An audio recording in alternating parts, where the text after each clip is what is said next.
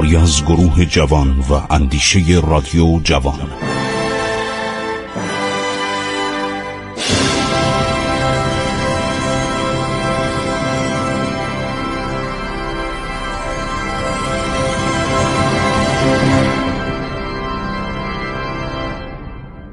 بسم الله الرحمن الرحیم. من خسرو معتزد هستم. به شما شنوندگان گرامی رادیو جوان و همه کسانی که این برنامه را میشنوند عرض سلام و درود میفرستم. درود بر شما با دوستان عزیز که ما زندگی سرگذشت بسیار پرفراز و فرود فردوسی بزرگ حکیم ابوالقاسم فردوسی زنده کننده تاریخ و سرنوشت ملت ایران. گذشته ملت ایران رو برای آیندگان به صورت نظم باقی گذاشت. ما فردوسی رو که نجات دهنده تاریخ ایران بود معرفی کردیم و رسیدیم به سالهای دربدری او. این مرد بزرگ که تمام ثروت خودش و آن زیا و اقار یعنی مستقلات درآمد املاک همه رو گذاشت کنار و شروع کرد به سرودن شاهنامه و آخرش در حدود هشتاد سالگی. در سال 411 هجری بعضی گفتن در سال 416 از این جهان رفت. هشتاد و دو سال و بعضی گفتن هشتاد و هفت سال زندگی کرد. ما زندگی این شخص بزرگ این کسی که پدر تاریخ ایران و پدر ادبیات ایران هست. زبان فارسی واقعا مدیون فردوسی است حالا دلایلش را خواهیم گفت. بله این در سن هشتاد و دو یا در هشتاد و هفت سالگی. گفتم چون دو روایته. پس از مرگ هنگامی که می‌خواستند جنازه وی را به قبرستان شهر توس ببرند و به خاک بسپارند ابوالقاسم نامی قوقایی به پا کرد. مانع شد که جسد وی را در قبرستان شهر به خاک بسپارند. به تامی که ایشون شی مذهب هستش. ناچار او را در همون قریه باج در ملک پدریش در اونجایی که خانش بود الان هم اونجا مزار اوست که زیارتگه رندان جهانه زیارتگه دانشمندان جهانه و هر کسی که ایران رو دوست داره چه ایرانی می‌خواد باشه چه غیر ایرانی.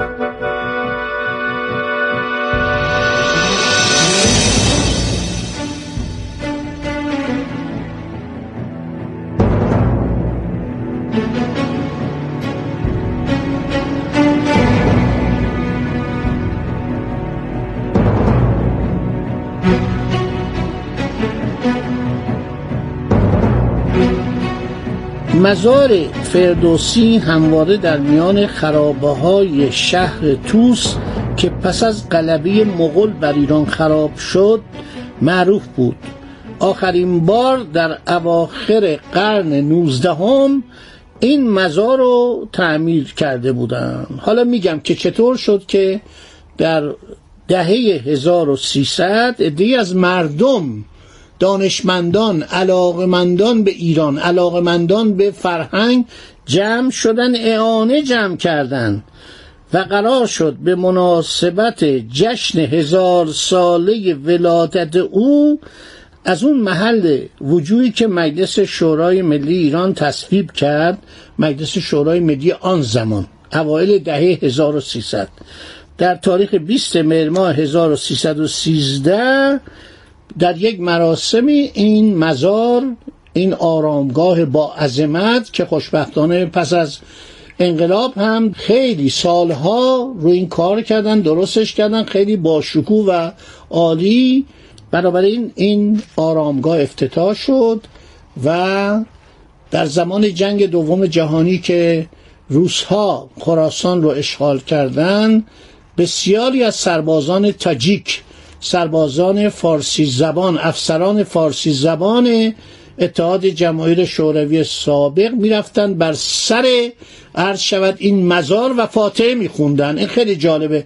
در یک ارتش کمونیستی می‌رفتن و فاتحه میخوندن برای فردوسی. خیلی دیده بودن یعنی تاجیکات چنان علاقه به فردوسی دارن همینطور قسمتی از ازبکستان که سمرقند و بخارا جزو آن جمهوریه در دوران پس از انقلاب اکتبر شوروی که دولت اتحاد جماهیر شوروی بر سر کار اومد پس از یه مدتی اومدن آن سرزمین هایی که ما بهش میگیم ترکستان اومدن به چندین جمهوری تقسیم کردن. یه نقشه گذاشتن جلو خودشون یه خطکش گذاشتن روسها تقسیم کردن. من اخیرا دیدم چند تا شعر برای من اومده.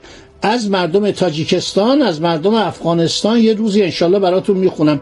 ببینید چقدر قربان صدقه ایران رفتن و چقدر به زبان پارسی افتخار می‌کنن و من چقدر خوشحالم که صدای منو میشنون.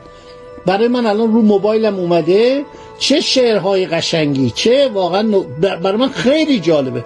عرض شود که اینها از تاجیکستان از ازبکستان سمرقند و بخارا و از افغانستان شعر میفرستن برای این برنامه که من چون وقتم کمی الان نمی‌تونم بخونم ولی اینا رو از موبایلم پیاده می‌کنم براتون می‌خونم ببینید چقدر جالب و چقدر زیباست این شعرات اینا برای من خیلی باعث افتخاره که این برنامه در اونجا هم شنیده میشه.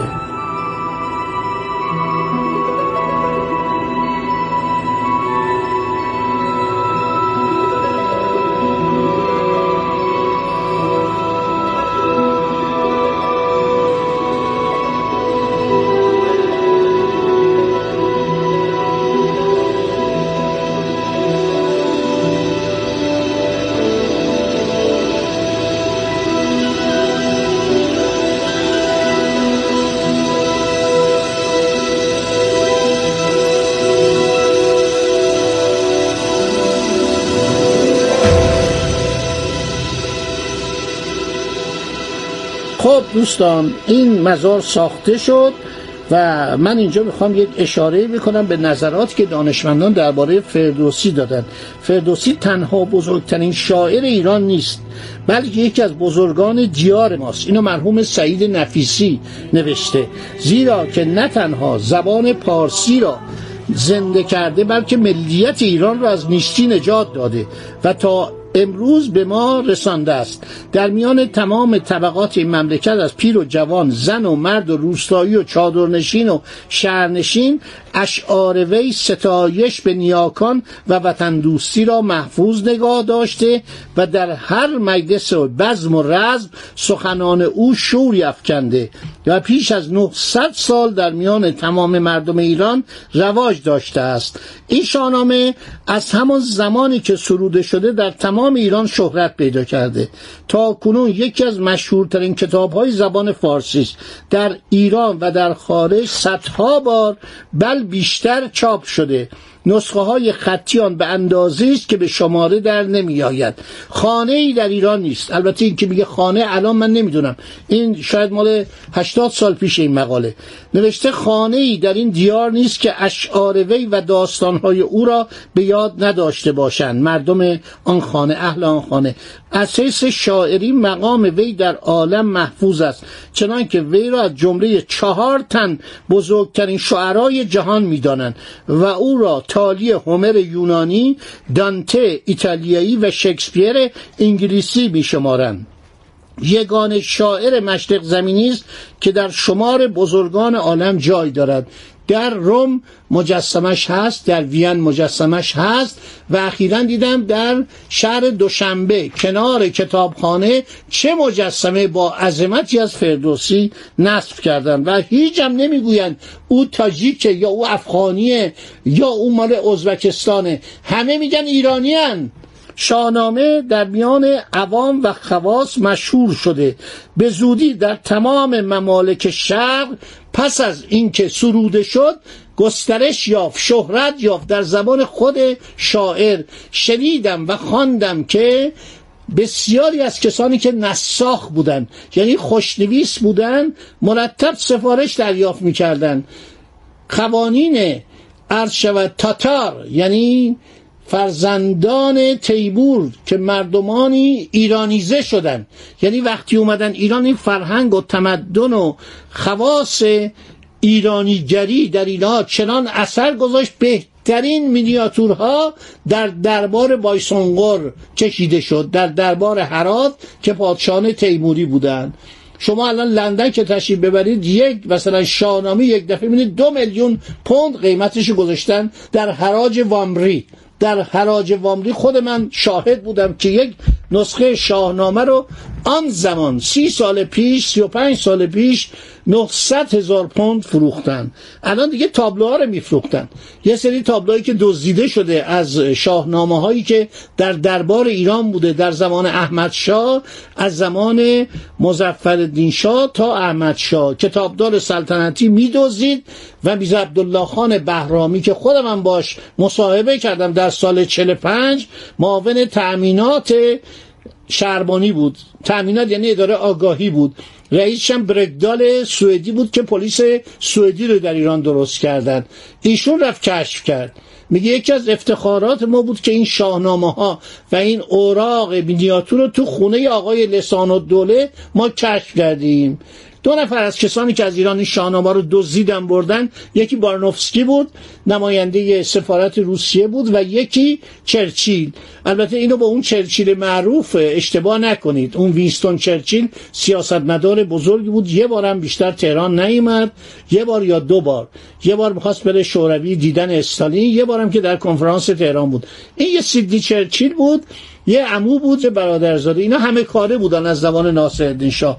میز عبدالله خان بهرامی برای من می‌گفت تمام این اوراق شاهنامه همینطور اون کاسه های خیلی عالی چینی اون چیزایی که مال دوره صفویه بود مال دوره تیموریه بود ایشون می‌خرید. ایشون می‌خرید از دلالا و از خارج می‌کرد.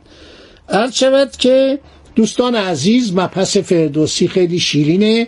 تا اینجا شنیدید. باز هم در برنامه آینده اشاره خواهیم کرد به خدمت فردوسی به زبان پارسی.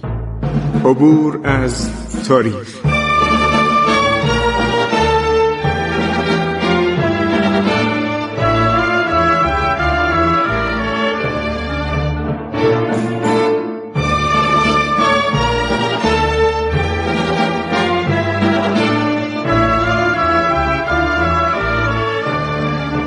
ایران با شکوه. 2800 سال تاریخ. سرگذشت ایران ما به روایت خسرو معتزد.